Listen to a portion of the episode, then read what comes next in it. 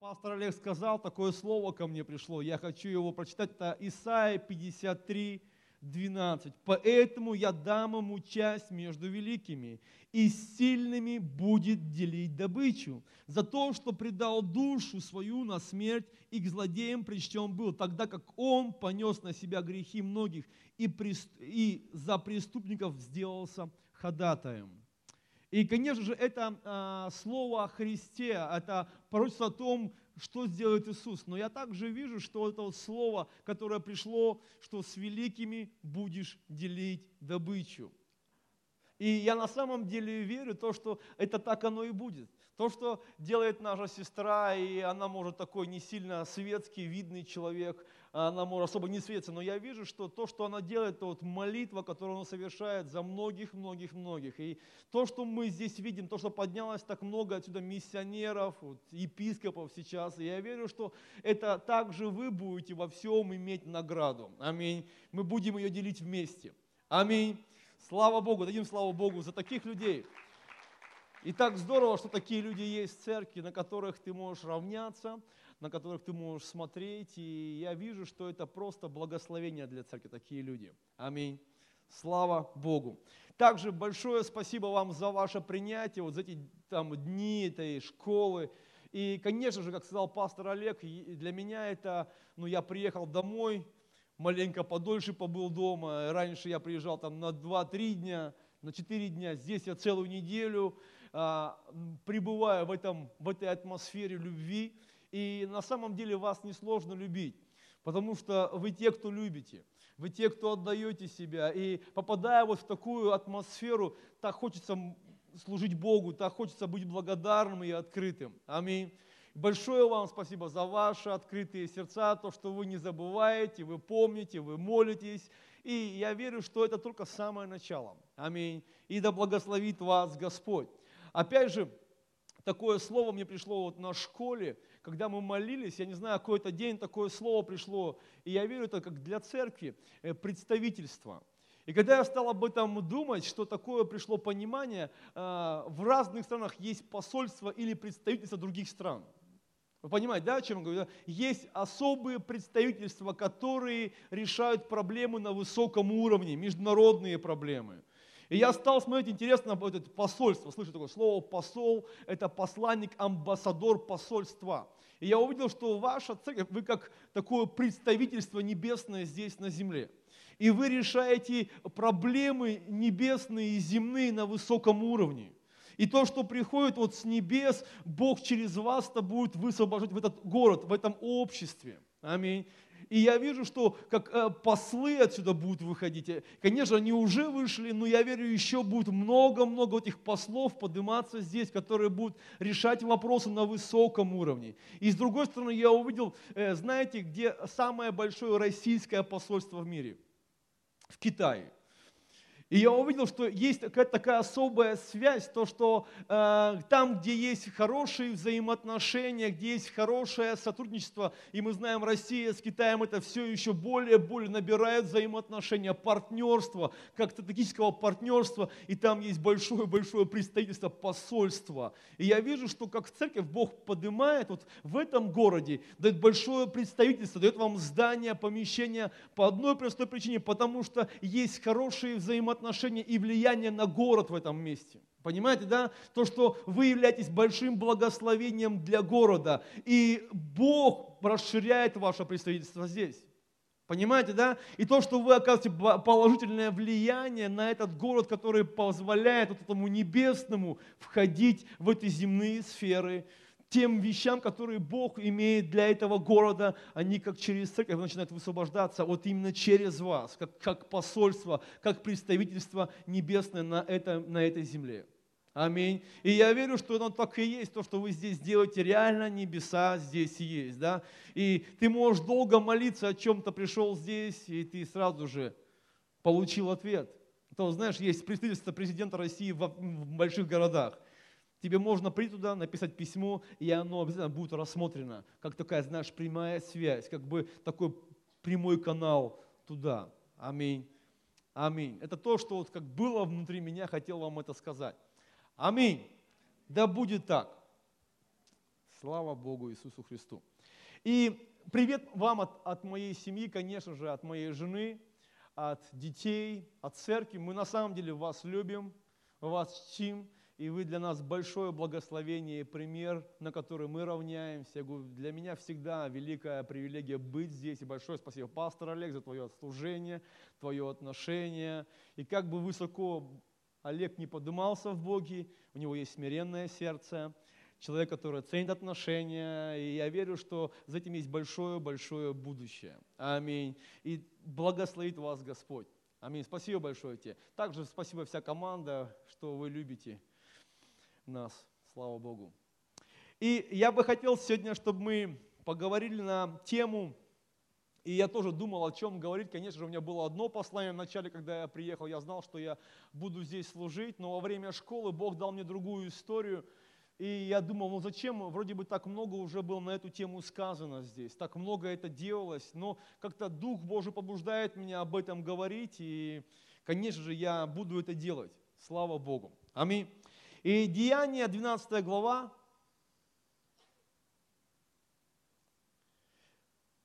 И прежде чем также я буду проповедовать просто одну иллюстрацию, я делился на первом собрании, хочу также ее маленько для вас высвободить. Был на одном собрании, также в церкви, и тоже вышел вот так вот проповедовать, и Бог дал мне одну такую картину. Я увидел две большие мужские руки, крепкие руки такие вот сильные, и у них было, в руках было два больших пакета, в одной и в другой.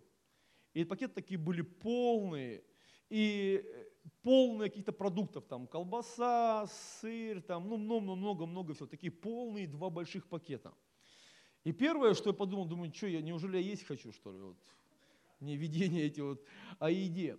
Но потом мне как бы такое пришло понимание, я вспомнил детство. Я думаю, вы помните детство, ты сидишь дома, приходит мама там или папа с сумками, и ты счастливый подбегаешь к ним, или, может, ты в роли отца сегодня так выступаешь, приходишь домой, твои дети встречают. Помните первый вопрос, какой тебя спрашивают? Что купил? И на самом деле э, два больших пакета – это все тебе купил. Ну так же? Но интересно, что ты подбегал или твои дети подбегают тебе, заныривают в этот пакет, начинают там судорожно что-то искать, выхватывают что-то одно, там чупа-чупс или конфетка и шоколадка, и счастливые убегают, что вроде бы слава Господу. Но интересно, когда я стал об этом думать, но на самом-то деле все в этих пакетах для тебя. Но, наверное, трагедия в том, что мы хватаем только то, что нас интересовало, не думая о том, что вообще принес Бог в нашу жизнь.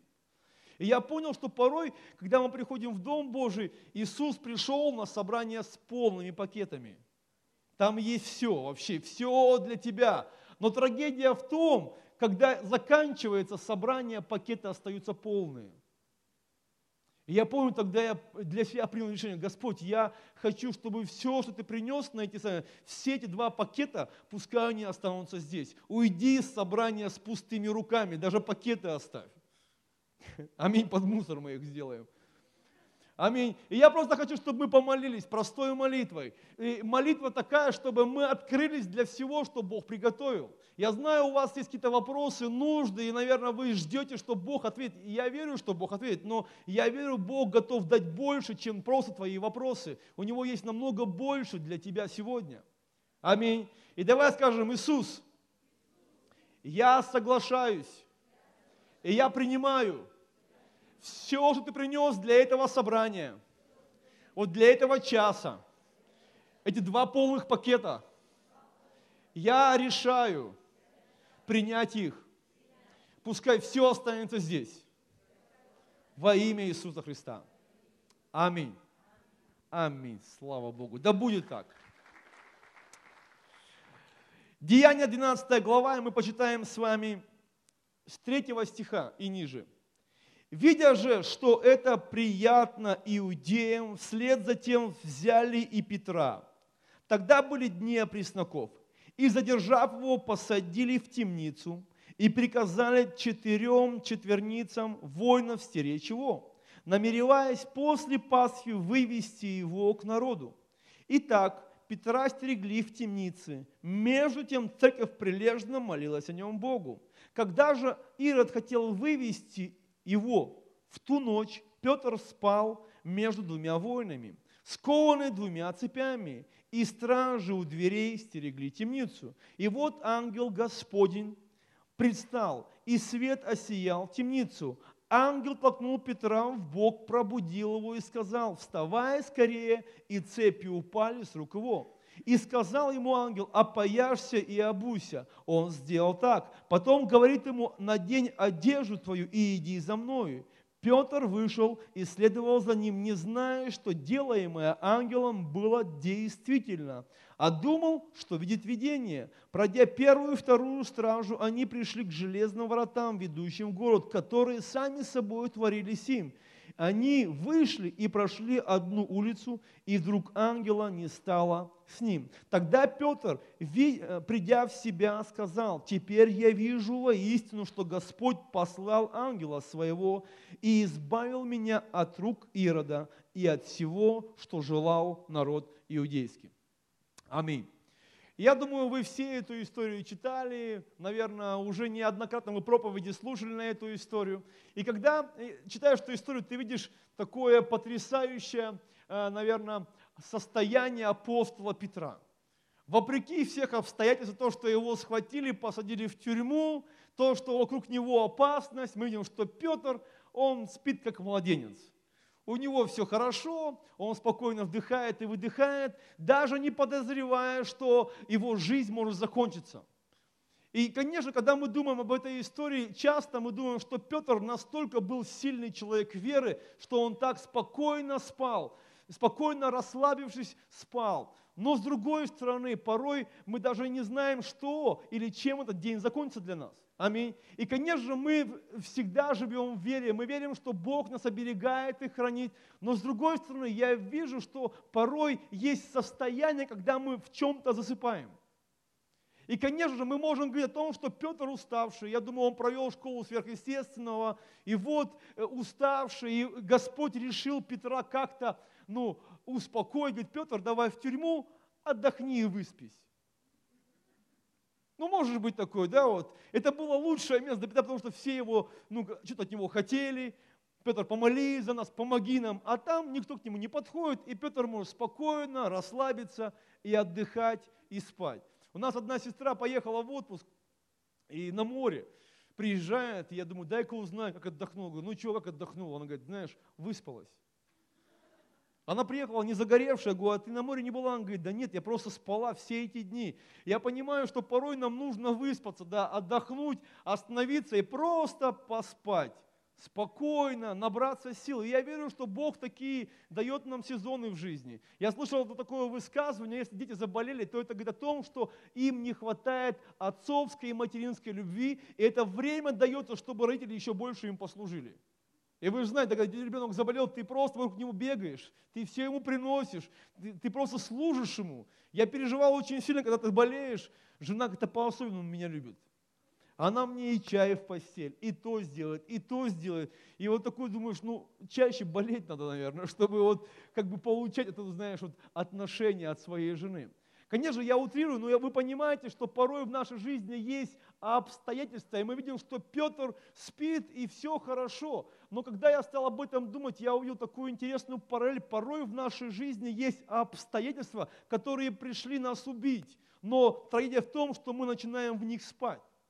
Я слышал такой пример, как лягушку сварить. Не знаю, один человек проиллюстрировал. Вообще, как сварить лягушку без ну, насилия над ней?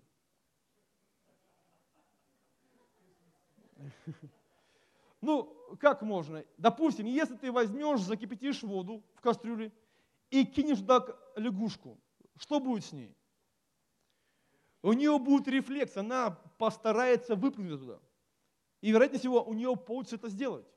Но как лягушку сварить? Говорит, просто ставишь тепленькую водичку, ложь туда эту лягушку, и вот она в этой тепленькой водичке, ей хорошо – и ставишь на медленный огонь потихоньку, потихоньку, потихоньку, а ей так хорошо. И проходит время, она просто теряет то состояние бодрости, и она может просто свариться. В той же самой воде, которая для нее казалась комфортной и хорошей, но порой за всем этим какая-то опасность. И он говорит, допустим, есть, ну, многие хотят похудеть. Да, это такая сегодня у нас тренд, все худеют. Вопрос в другом, как не поправиться? И, наверное, если бы ты за ночь поправился килограмм на 15, наверное, ты задумался бы сразу бы. Да? Но у нас по-другому уже бывает. Мы каждый день набираем там по 100 грамм. Ну, что такое 100 грамм в день, особо и не видно. Слава Богу, меня Бог миловал. Сколько бы ни ел, ничего не прирастает. Чудо вообще. Не знаю, чудо или физиология, но я рад, что так. И интересно, что а, и порой каждый день по 100 грамм, представь, за 10 дней килограмм. И по большей мере вот мы попадаем в такие обстоятельства, потому что мы где-то не бодрствуем, мы где-то, знаешь, позволяем этому быть.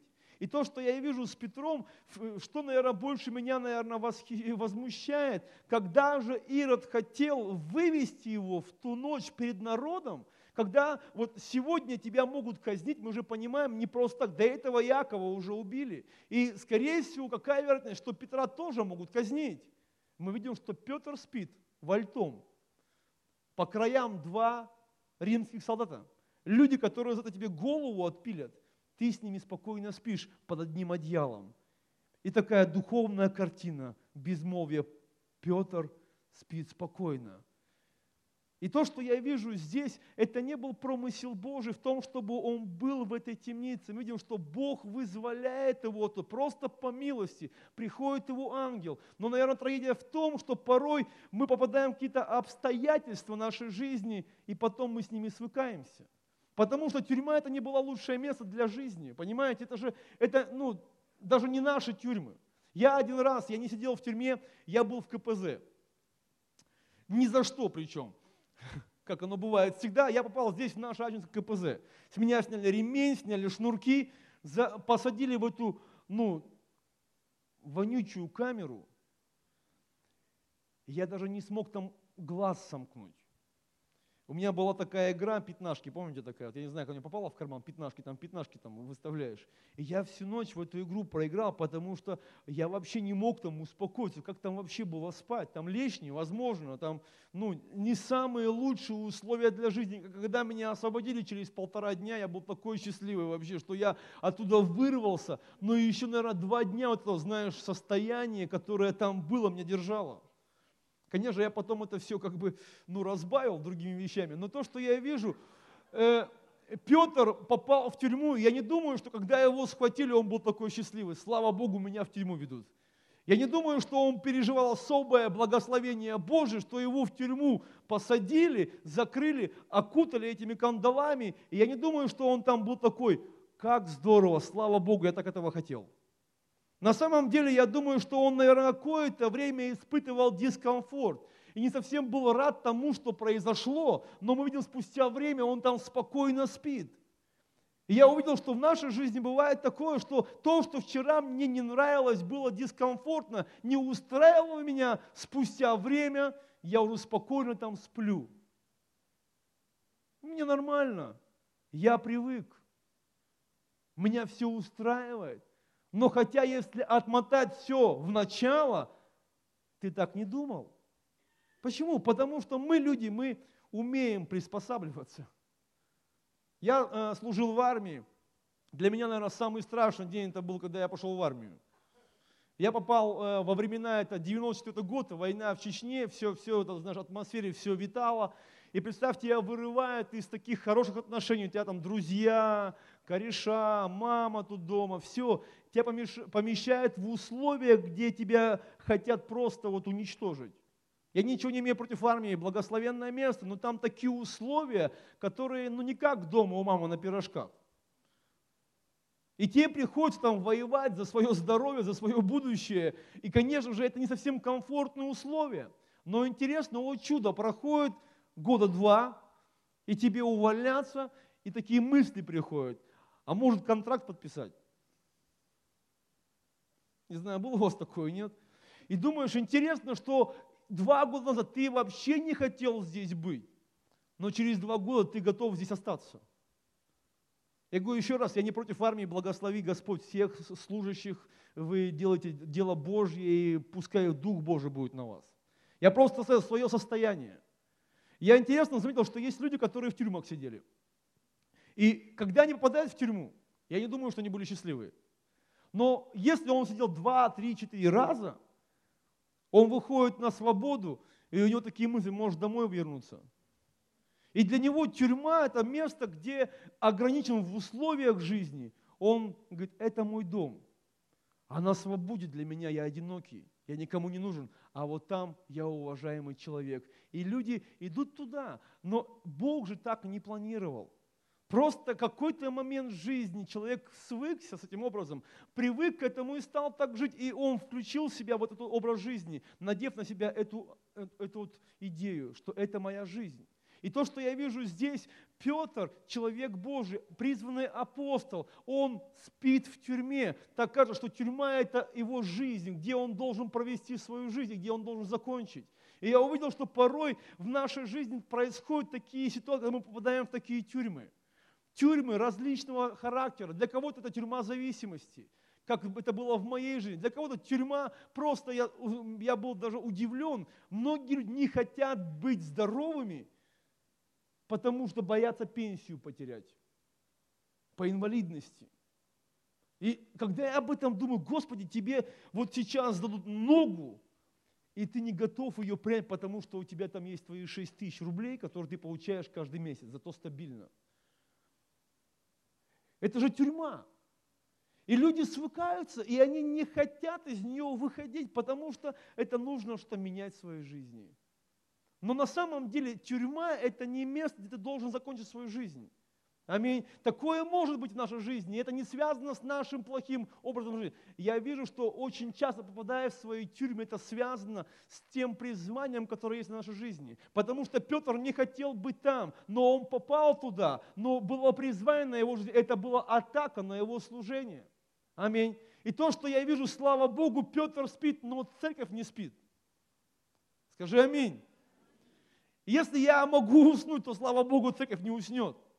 И мы читаем, это были дни опресноков. Это что за дни? Это дни пред Пасхой. Вы знаете, как евреи Пасху праздновали? Эм, для меня это всегда было такое удивление, что они могли оставить свои дела, свои предприятия, свои поля и приехать в Иерусалим и неделю праздновать. С утра до вечера, как говорил брат Пьянка. Они праздновали, они веселились, и представьте, за неделю попадая в такую атмосферу, что с тобой произойдет через неделю? Ты будешь совершенно другой. И мы видим как раз в эти же дни Бог начал делать свою работу, когда начали ангелы двигаться. Аминь. И то, что вот здесь делалось все это время, я верю, что это как раз не что иное, что делает движение ангелов. Аминь. Ангелы идут туда, куда мы бы не могли прийти. Понимаете, да? И то, что мы видим, это как высвобождение определенной атмосферы, когда движение Божье начинается происходить в жизни других людей, которые, может, сегодня уснули. Аминь. И мы видим, что Бог посылает своего ангела. И мы читаем здесь, Интересно, опять же, вот этот момент, вот хотел, э, чтобы не упустить. Говоря о тюрьмах, тюрьма может быть что угодно. Это не только проблемы. Интересно, что мы э, читаем одну историю про богатого юношу, помните, да? Он говорит, что мне сделать, чтобы иметь жизнь вечную? Он говорит, а пойди имение продай и за мной следуй. Мы видим, что этот юноша не смог этого сделать. Почему? Потому что был богатый. Тюрьмой может быть что угодно. Что я называю тюрьма? Это то, что препятствует мне исполнять Божье предназначение. Это могут быть хорошие отношения с кем-то. И порой из каких-то отношений нужно выйти чтобы идти дальше по жизни. Аминь. И это не всегда удобно и комфортно для нас. Я слышал историю про Рейхан Бонге, рассказывал про одного человека, который подошел к нему на собрании и благословил большую сумму на служение. И Рейхан Бонги с тем стал разговаривать, а почему ты это делаешь? И он сказал такую историю, говорит, знаешь, когда я был молодым человеком, я тоже хотел быть, как ты сегодня служишь. И говорит, и я, он там говорит о том, что он там занялся небольшим бизнесом, и так сильно это меня затянуло, и я все, я просто уже ну, не могу этим заниматься. И я просто хочу вложить финансы в твое, в твое служение. И интересно, ему говорит Рейхат Бонги, ну, говорит, что тебе мешает? Давай сейчас, пошли сейчас. И он говорит, нет, я сейчас не могу. Уже так много э, на чем я завязан. Уже так много, что меня держит. У меня есть бизнес, есть семья, есть дети, я уже не могу этого делать. Это же тюрьма. Представь, ты всю жизнь живешь, и ты знаешь, что я бы другую жизнь, наверное, прожил. Я, интересно, слушал такой опрос людей, которые умирают. Перед смертью спрашивают, о чем вы больше всего сожалеете? Вот есть такой опрос, опять же, американцы его сделали. У людей спрашивают, когда они уже знают, что они умрут, задают некоторые вопросы. И один из них, о чем вы больше всего сожалеете в жизни? Как думаете, о чем люди сожалеют больше всего в жизни? Интересно, э, подавляющий процент людей говорит о том, что я сознаю, что я прожил жизнь, которую бы я хотел. Представьте, и для меня вопрос, как так? Человек прожил жизнь, и в конце своих дней у него есть осознание, я бы, если бы еще раз жил, я бы прожил совершенно по-другому. Это есть тюрьма. Это есть тюрьма в твоей жизни, из которой нужно выходить. И то, что я вижу, в чем милость и благость, что Бог не, ну, как бы не, не позволяет нам в этом быть, а Он позволяет движению Божьему нас оттуда выводить. И то, что вот мне нравится, седьмой стих, «И вот ангел Господень предстал, и свет осиял темницу». И мы видим, что первое, что происходит в нашей жизни, Бог начинает какое-то движение производить в нашей жизни. Ты просто спокойно спишь, но вокруг тебя начинает что-то происходить в духовном мире. Мы видим, что ангел приходит в ту темницу, и первое, свет зажигает. Свет зажигает. И я не знаю, вы, наверное, понимаете, э, когда ты спишь, самое комфортное состояние, когда темно. Хотя я знаю, есть специалисты, которые и днем спят нормально. Но самое лучшее состояние для сна, когда темно. Аминь. И когда для тебя зажигают свет, не совсем легко спать. Меня мама так будила всегда. Она говорит, давай, вставай, иди там уже надо в училище, ты еще спишь. Говорит, сейчас, мама, еще 5 минут, 5 минут, 5 минут. Она второй раз приходит, тебя будет, ты еще 5 минут. И она просто включала свет и уходила. Я думал, я тебя обману, я одевал на себя одеяло, а под одеялом тяжело спать, потому что душно становится. И свет начинает тебя шевелить. Понимаете, да? И то, что делает Бог, вот перед тем пробуждением свет приходит в твою жизнь какое какие-то обстоятельства, которые дают тебе какое-то некомфортное, чтобы, ну, не кайфовал ты, так проще говоря, чтобы как-то тебя маленько расшевелить, и ты начинаешь закрываться от всего это, а это все равно пробивается в твоей жизни. Аминь. Зажигается свет. И для кого-то это просто, ты сидишь на собрании, и ты какое-то слово слышишь, которое тебе некомфортно. И слава Богу за церковь, что нас не только по голове здесь гладят, а нам, говорит, еще вещи, которые нас порой обличают в любви. Вещи, которые нам тяжело, может, принимать сразу же, потому что нам легко спать и хорошо спать. Но согласен, когда ты ходишь в свете, самое худшее – это тьма. Если ты спишь, для тебя лучшая – это тьма, то в свете самое худшее – это для тебя, для тебя тьма некомфортна. Понимаете, да? И я вижу, что порой Бог зажигает свет. Или кто-то начинает нашу жизнь говорить что-то некомфортное, или обличать, или наставлять, или просто какие-то, которые начинают нас сподвигать к тому, чтобы мы начали задумываться об этом. Аминь. Следующее мы читаем, и свет осиял темницу. Ангел толкнул Петра в бок. Второй, когда зажигается свет, есть следующее действие. Написано, ангел, начиная, ну так, я думаю, э, любя, толкает нас в бок, но для меня я порой вижу, что порой даже и пинает кого-то в бок. Вы понимаете же, что э, э, пихнуть в бок, чтобы проснуться, это не просто там, знаешь, э, по боку побить, а сделать что-то такое, что тебя это, ну, отрезвит. И я понимаю, что ангел, любя, пнул Петра в бок под ребра, чтобы, ну, какое-то пришло движение – и написано, после этого он пробудился. У меня сестра старшая, благослови ее Господь, она тоже меня будила бывало. Если мама включала свет, то знаешь, что делала старшая сестра? Она лила воду. Она демонстративно подходила и начинала на меня на лицо воду лить. Как вы думаете, что я испытывал в тот день, в тот момент? Просто любовь из моего сердца струилась. И внутри меня поднималось, ну как она так может делать вообще? Что за отношения?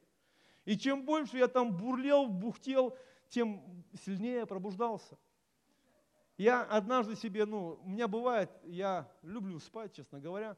Есть люди, которые утром встают, а я, мне тяжело по утрам встать, я вечером сложнее ложусь. И вот я купил, поставил себе на планшет будильник. Скачал, ну, до конца не подозревал, какой он. И вот первая ночь, я его поставил, и вот утром он звонит, и ты по инерции стараешься его отключить, а он не отключается, он гудит и гудит. А чтобы вот там нужно алгоритм разгадать и там такой 8 плюс 7 плюс 15. И ты начинаешь, друзья, считать, ну, чтобы он замолчал быстрее. И ты раз цифру мимо, другой алгоритм.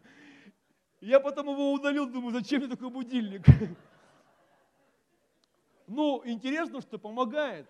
Когда ты посчитал это внутри себя, и как-то ты уже думаешь и лечь, то уже не можешь, потому что ты уже насчитался себе, там думаешь, понимаешь, что все, пора вставать. И то, что я вижу, порой это, знаешь, ангел, он начинает создавать для нас некомфортные условия, пихать нас в Бог, давай, вставай, давай, просыпайся. Аминь. И поэтому многие вещи, которые приходят в нашу жизнь, некомфортны для нас, но порой Бог позволяет, чтобы как-то нас расшевелить. Аминь. Аминь. Следующее. И сказал, вставай скорее, это, да, вот слова, вставай скорее, да, это вот очень важно. Когда нас пробуждают, он говорит, теперь быстро вставай. Опять же, из армейского опыта, у нас был такой прапорщик, благословенный. В армии есть такое, знаешь, упражнение подъем на время. За 45 секунд ты должен одеться и выбежать. И знаете, как он делал? Он забегал в казарму, когда он хотел ночью, и кричал «Рота, подъем!» и стрелял из газового пистолета. Представь.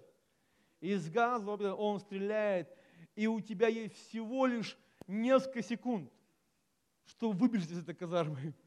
И ты хватаешь эти вещи, ты несешься, сломя голову, даже не одевшись, потому что ты понимаешь, что ты сейчас не убежишь, потом вообще будет сложно уйти.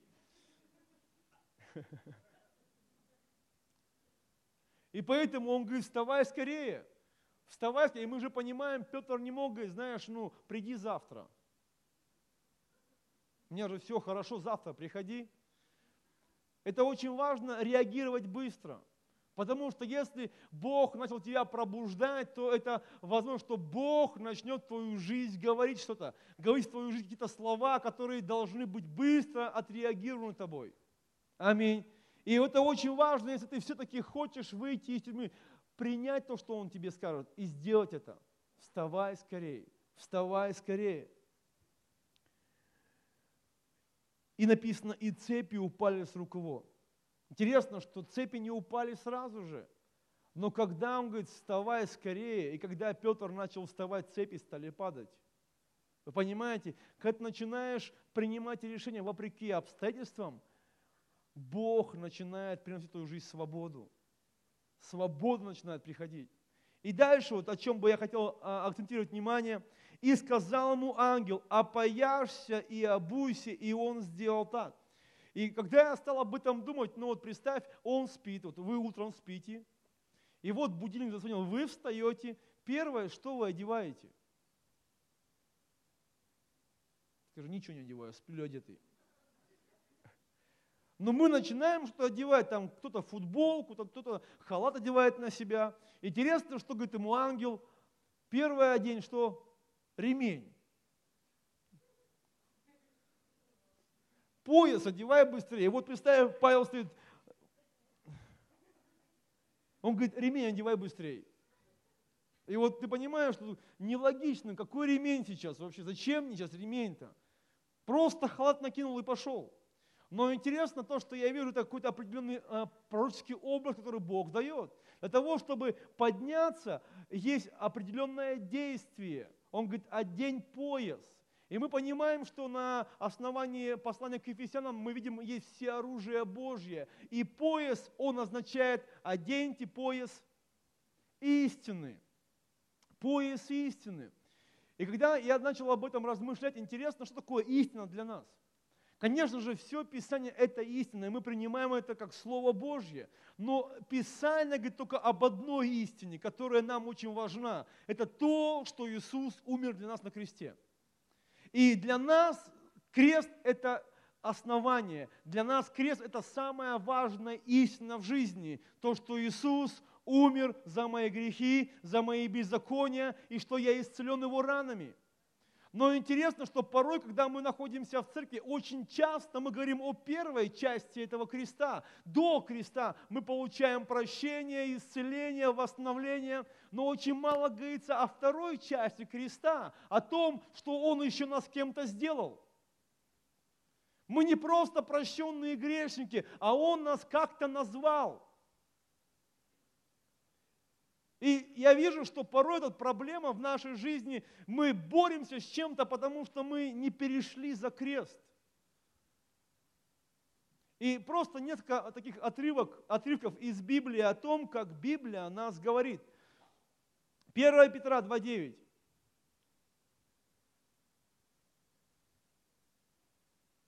Первое послание Петра, вторая глава, 9 стих.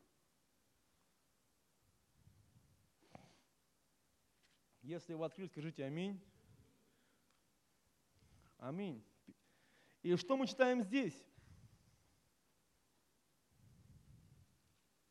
Сейчас, извиняюсь, у меня перелистнулось.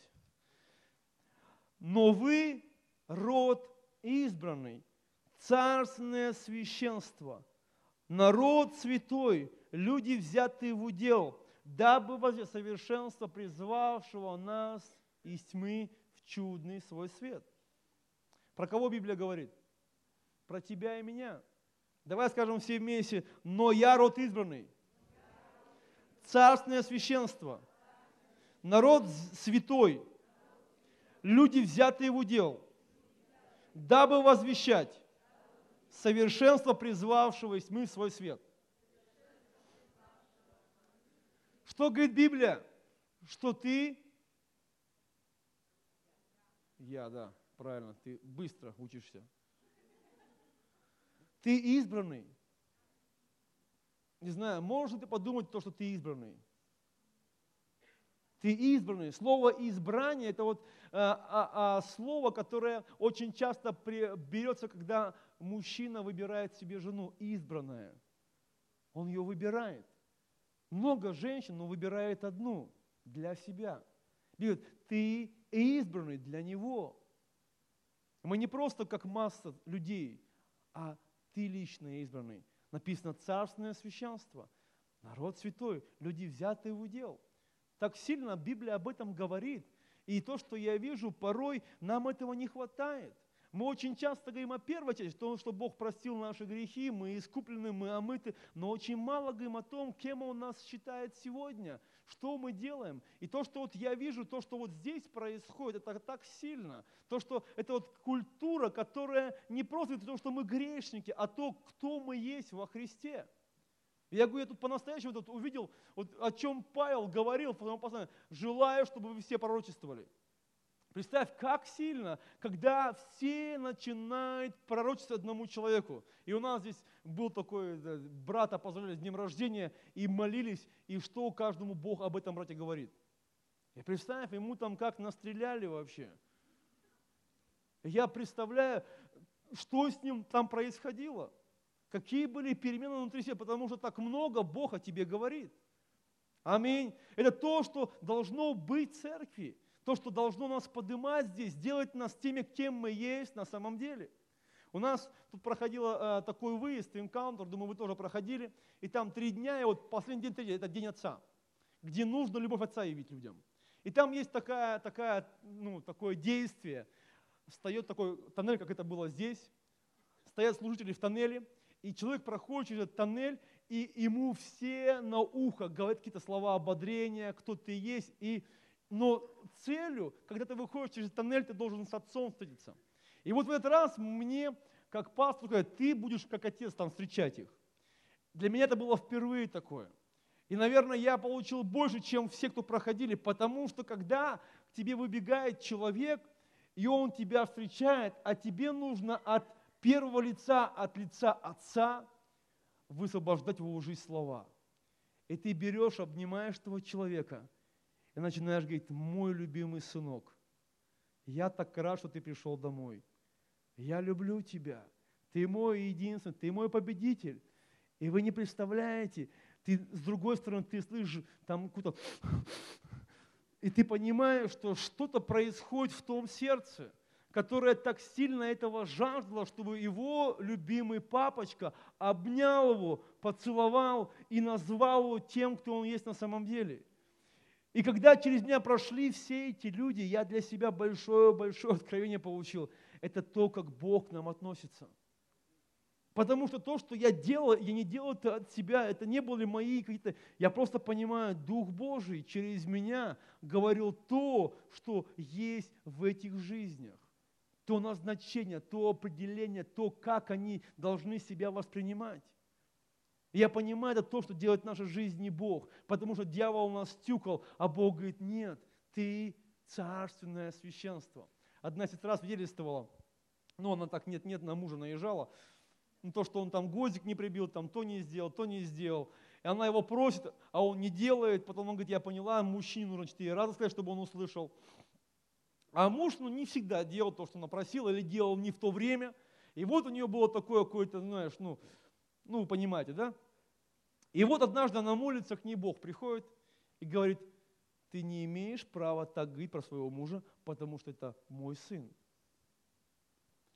И она прям откровение получила, что это оказывается не просто ее муж, а это также Сын Божий. И говоря против него плохо, она против Бога плохо говорит. И она свое отношение изменила к мужу. Она говорит, дорогой, ты, ты прибил гусиком? Он говорит, нет. Ну ты что, ты же Сын Божий, ты же царь. А царицы так себя не ведут. Вы понимаете, да? Ее отношение изменилось. Представь, если мы в церкви будем такое отношение друг к другу иметь встречая сестру или брата, ты говоришь, о, великий, ты царь и священник. Твое отношение будет другое, потому что ты понимаешь, что реально это Сын Божий. Аминь. И поэтому он говорит, кто мы? Но еще одно место, которое на самом деле, наверное, больше всего меня взрывает мое понимание Бога, или кто мы есть на самом деле, э, это Ефесянам 2 глава. Э, Ефесянам сейчас скажу. Вторая глава, шестой стих. Пятый стих. «И вас, мертвых по преступлениям, оживотворил со Христом. Благодатью вы спасены. И воскресил с Ним». И внимательное слово. «И посадил на небесах во Христе Иисусе». Вот это вообще просто разбивает вот все мое понимание о Боге. Он говорит, он не посадит, а уже посадил на небесах. Вот рядом с тобой есть кто-то, кто рядом с тобой? Вот представь, ты вот сидишь, а с тобой Иисус. Нужно ли тебе кричать, чтобы тебя услышали? Ты можешь потихоньку говорить, тебя будет слышно. И я понимаю, что это о той близости, которую мы имеем с Богом что ты всегда с Ним, ты посаженный уже. Тут не написано, а, там, ты какой-то великий ты стал сразу же, что ты стал каким-то таким достигшим чего-то. Блин, ты просто по Его благодати, ты не просто прощен и спасен, а ты также той же самой, ты уже посажен в небесах. И это говорит о том, что у тебя есть близость с Богом. Это Его решение тебя возле себя посадить. Аминь о том, что ты всегда с Богом, и Бог всегда может тебя слышать. Это поэтому я вижу, что у вас и поклонение другое, вам не нужно пробиваться, а вы уже там. Когда ты считаешь, что ты с Богом, тебе не нужно там воевать, тебе нужно восхищаться им, воздавать ему славу, потому что ты с ним. Ты с ним. Я просто хочу проиллюстрировать таких два подхода вот к этому отношению – ну, наверное, давай, э, иди, Илья, родственник, на, на родственники можно. Пастор Олег хотел, нет, тебя не буду. Похоже на, на Бога, но Бог такой, молодой. И второе, мне нужен, вот, брат, Вот ты, да-да. Ты самый подходящий, я думаю.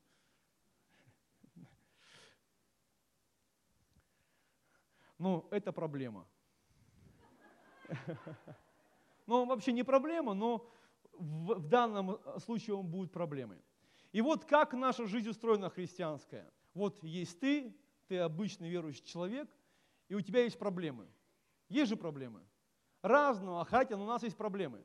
И мы понимаем, что эти проблемы нас от Бога отделяют. И нам, чтобы... Ко мне повернитесь, пожалуйста, братья. И нам, чтобы прийти к Богу, нам нужно с проблемой разобраться. И вот начинаешь идти, вот проблема, давай, сопротивляйся, борись со мной, борись. И я пробую, он не, не уходит, ну-ка давай. Смотри, какая проблема, не побеждается. Я почитал Библию, я встал на Слово Божье, я крепкий, я думаю, я побежду. И я опять на него, он опять, ну-ка, ну-ка уходи. Я не могу. И так может длиться долгие годы жизни. Но однажды я был на одной конференции, там служила одна сестра, она 10 лет была в служении ходатая у Рейханда Бонги. Человек, представьте, такого очень большого влияния.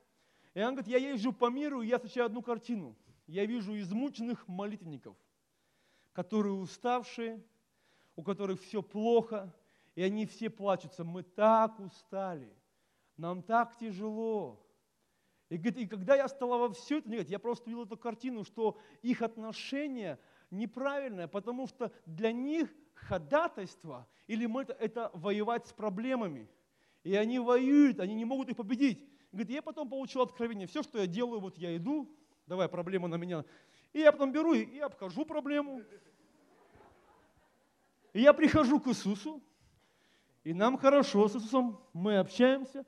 И потом, что я делаю? Илюха, я сажусь, и давай мы эту проблему побеждаем сейчас. И, конечно же,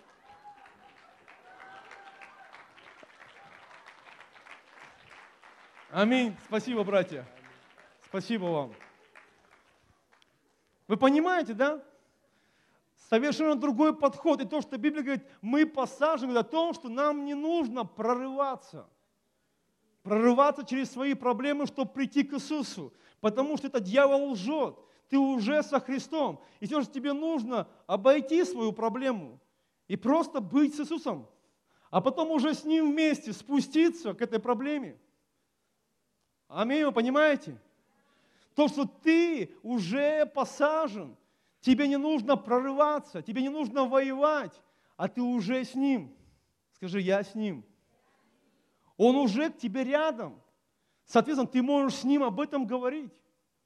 И говорю, поэтому наше служение изменилось, потому что мы не прорываемся куда-то. Как один брат приехал в центр, в центрах оно такое особо горячее прославление, все прославление, все пот стирают, к нему подходят, ну что ты, брат, прорвался?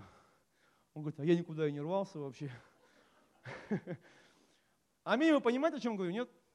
И поэтому, что нам говорит Писание?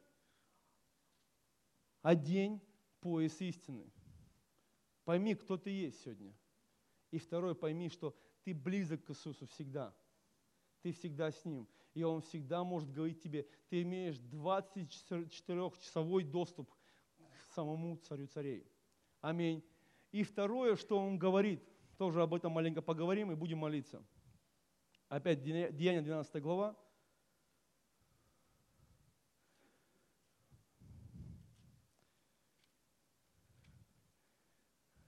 опояшься, написано, и обуйся. Опояшься и обуйся. Следующее, когда ты понимаешь, кто ты, и ты имеешь особое отношение с ним, следующее, ты начинаешь обуваться. Обуваться – это обувь. Написано готовность благовесить. Я, я понимаю, что это как обувь призвания. Понимаете? Сначала ты понимаешь, кто ты во Христе – что ты имеешь, а потом ты начинаешь служить. Не по-другому. Потому что я заметил, что порой люди начинают служить Богу, но не понимают, кто они в Боге. И порой ты видишь человека разочарованный в служении, он разбитый, и ты встречаешь его, он говорит, я устал служить. Вопрос, почему он устал? Да потому что он и служение сделал определенный процесс, но этот процесс его не должен приближать к Богу. Мое служение – это следствие моего процесса с Богом. И если я имею это правильное понимание, мое служение не разбивает мою жизнь, не разочаровывает мою жизнь. Потому что сила моя в Боге. И Он дает мне силы служить сегодня. И тогда я могу что-то менять в этом мире. Но не по-другому. А если я служу Богу без Бога, или я использую служение как возможность приблизиться к Богу, тогда я разочаруюсь. Я разочаруюсь, потому что всякий раз, когда что-то мне будет не получаться, это будет разбивать меня и разочаровывать. Аминь. И тогда, конечно же, мы должны понять, кто мы в Боге сегодня. Кто ты? Как тебя Бог называет? Насколько ты близок к Нему сегодня, в своем сердце, тогда твое служение, оно будет вместе с Ним. Ты не будешь разочаровываться, ты будешь совершать Божью работу, тогда Бог будет через тебя двигаться. Аминь. И больные будут восклицать, и мертвые, и все, все, все будут меняться. Аминь. И мы видим, опояшься, обуйся, он сделал так, надень одежду и иди за мной. И следующее видим, это вот следование за Богом.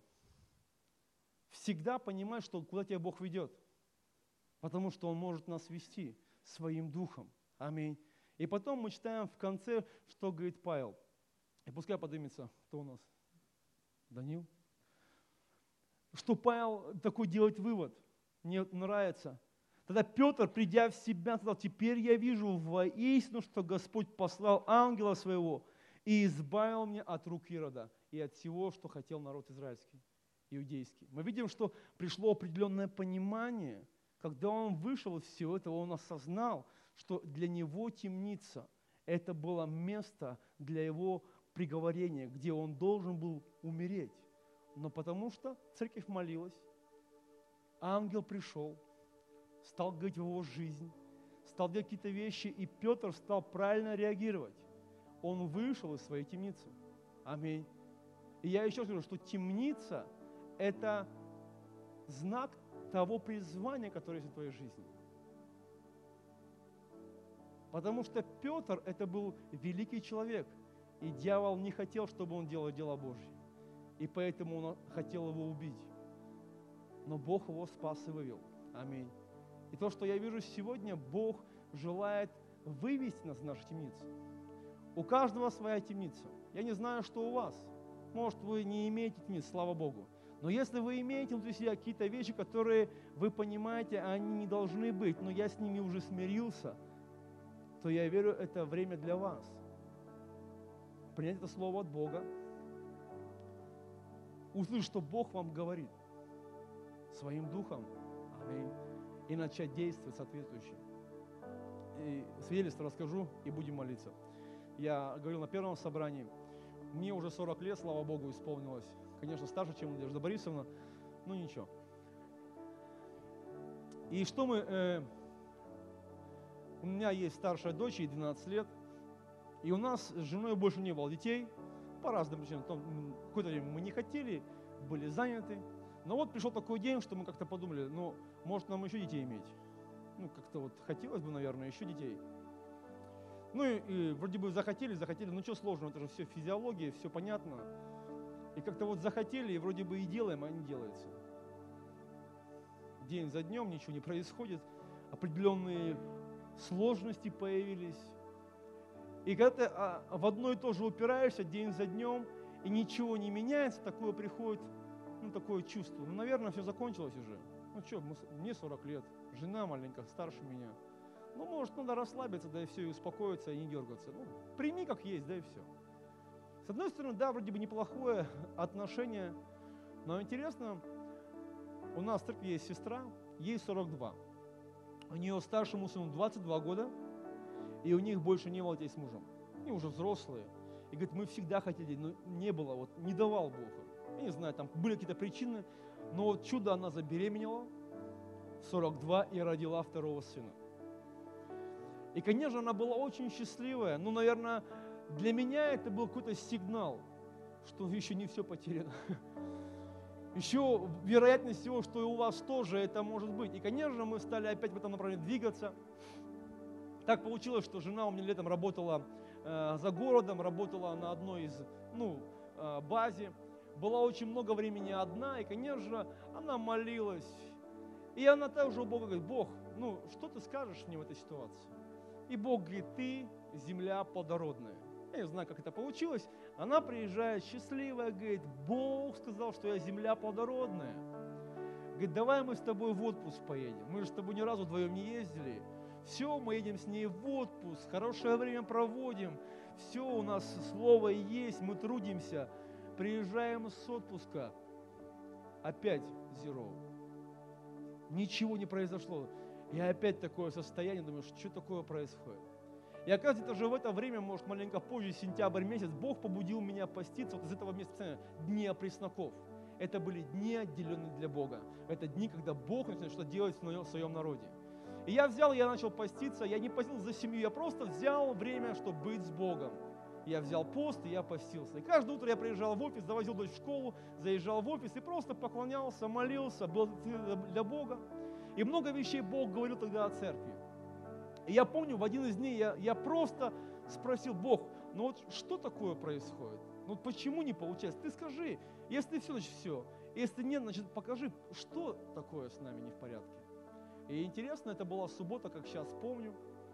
Э, в субботу школа не работает, дочь остается дома, соответственно, ее не нужно вести в школу, и мне можно было дома остаться. Но я помню, такое было сильное желание ехать в офис и молиться. И я помню, я приезжаю в офис в субботу, я закрыл дверь, я взял гитару. Как только я стал поклоняться, интересно, я стал видеть в своем разуме определенные картины. Две картины, две истории Бог напомнил мне из моей жизни или из нашей семейной жизни.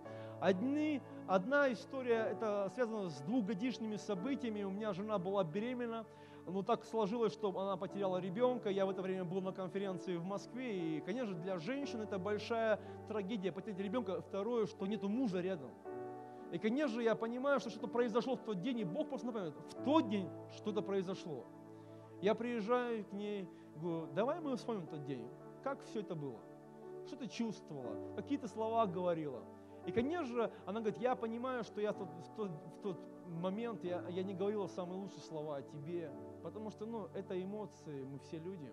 Я говорю, давай мы помолимся и отрекемся от тех слов. И мы просто взяли, отреклись от того дня, от всего, что мы говорили плохого друг против друга. Мы просто попросили прощения. Простая молитва, мы ничего не чувствовали, ни мурашек, ничего, просто помолились. И вторая история была связана с моей, с моей любимой тещей, благослови ее Господь. Она к нам приезжает каждый год, приезжает летом, забирает мою дочь и увозит сюда, вот в Сибирь, на отдых. Сначала в Вакане, потом она здесь находится. И как-то раз она приезжает, а обычно приезжает 3-4 дня, и нам хватает, мы говорим, больше не надо, слава Богу. И вот она приезжает, мы ее ждали, готовились, там планировали, там туда, туда пойдем. И вот она приезжает утром, мы ее встречаем, думаю, слава Богу, как-то день так идет. А к вечеру она говорит, я уезжаю утром. Ну, как-то вот непонятно вообще, как уезжаешь утром. Мы вроде бы планы какие-то имели, у нас вроде бы было какое-то ну, желание побыть вместе, мы так редко видимся. А что за, за спешка, собраться и уехать? Ну, просто представляете, вот, какое твое чувство. Думаешь, что я такого сделал, что моя родная теща не готова побыть у нас четыре дня. У нее были, конечно, свои причины, но такой конфликт у нас был такой, ну, конечно, мы там не дрались с ней, но напряглись, честно говоря. У нас дочь стала в позу, я говорю, никуда не поеду, я только через 4 дня хочу ехать. Ну, я понимаю, что это мы были причиной этого костра. Слава Богу, потушили, все уехали, все прошло. И через где-то полгода Бог напоминает мне ту историю. И я понимаю, что мы были неправы. Я приезжаю жене, это говорю, она говорит, да, позвоним нашей э, Полине Ивановне. Я звоню ей, говорю, Полина Ивановна, там, здравствуйте. А вы помните тот день? Она говорит, помню, но я на вас не обижаюсь. Я говорю, я хочу, чтобы вы знали, мы не правы. Вы свободный человек. Когда хотите, приезжайте, когда хотите, уезжайте. Это ваше право. Мы просим, чтобы вы нас простили, интересно, она, конечно, она сказала, я прощаю вас. Мы не переживали особых эмоций, чувств, не было ничего такого. И интересно, это был сентябрь месяц, и мы собираемся, едем с женой на конференцию. Конференция опять «Слово жизни» в Москву, она в первый раз поехала вообще на конференцию в Москву. И вот что-то конференция, она говорит, что-то у меня вот э, спина болит, как бы, знаешь, вот э, позвоночник, какие-то проблемы со здоровьем. Мы приезжаем с конференции, приходим к врачам, врачи ее наблюдают, говорят, а ты ходила к гинекологу? Она говорит, нет, сходи. Она идет к врачу, гинекологу, и врач говорит, ты беременна. Ты беременна. Интересно, что проходит три месяца, и все нормально. И в это время, где-то через неделю-две, э, в молитве я картину вижу. Я вижу со спины маленького пацана с белыми волосами, который так бегает, и голос за кадром Иоанн. И я понимаю, что это Бог говорит о нашем сыне. Я приезжаю к жене говорю, у нас пацан будет. И мы его Иоанном назовем. Он говорит, ты откуда взял? Я говорю, ну я ей рассказываю. Она говорит, ну посмотрим, какой ты пророк. Проходит три месяца, первый УЗИ. Врач сразу же говорит, ну у вас пацан будет, все видно. Проходит второй УЗИ, она говорит, ну точно пацан. Прошло 9 месяцев, и она родила мальчишку хорошего. Но было одно но. Когда я видел видение, он был с белыми волосами, а родился он с черными. Сейчас ему год и четыре, и он с белыми волосами. И, конечно же, я понимаю, где-то мы были в тюрьме, не понимая того. И мы могли, знаешь, сдаться, но слава Богу за церковь. И все, кто приезжал, они все говорили, у вас будут дети, там все пророки, они все говорили, у вас будут дети. И я вижу, что Бог делал свою работу. Аминь. И поэтому, наверное, о чем бы я хотел помолиться с вами. Я не знаю, в каком находитесь вы положении. И если у вас вообще все ровно, слава Богу, но если внутри вас есть какие-то вот эти тюрьмы, которые вы осознаете сегодня, или может Бог показал вам своим духом, что есть тюрьма в твоей жизни, из которой тебе нужно выйти. Это может тюрьма взаимоотношений, может какие-то обиды есть у тебя, какое-то непрощение, может ты сильно захвачен уже мирским образом жизни. Я верю в то, что это время, когда Бог пробуждает. Аминь. Давайте встанем.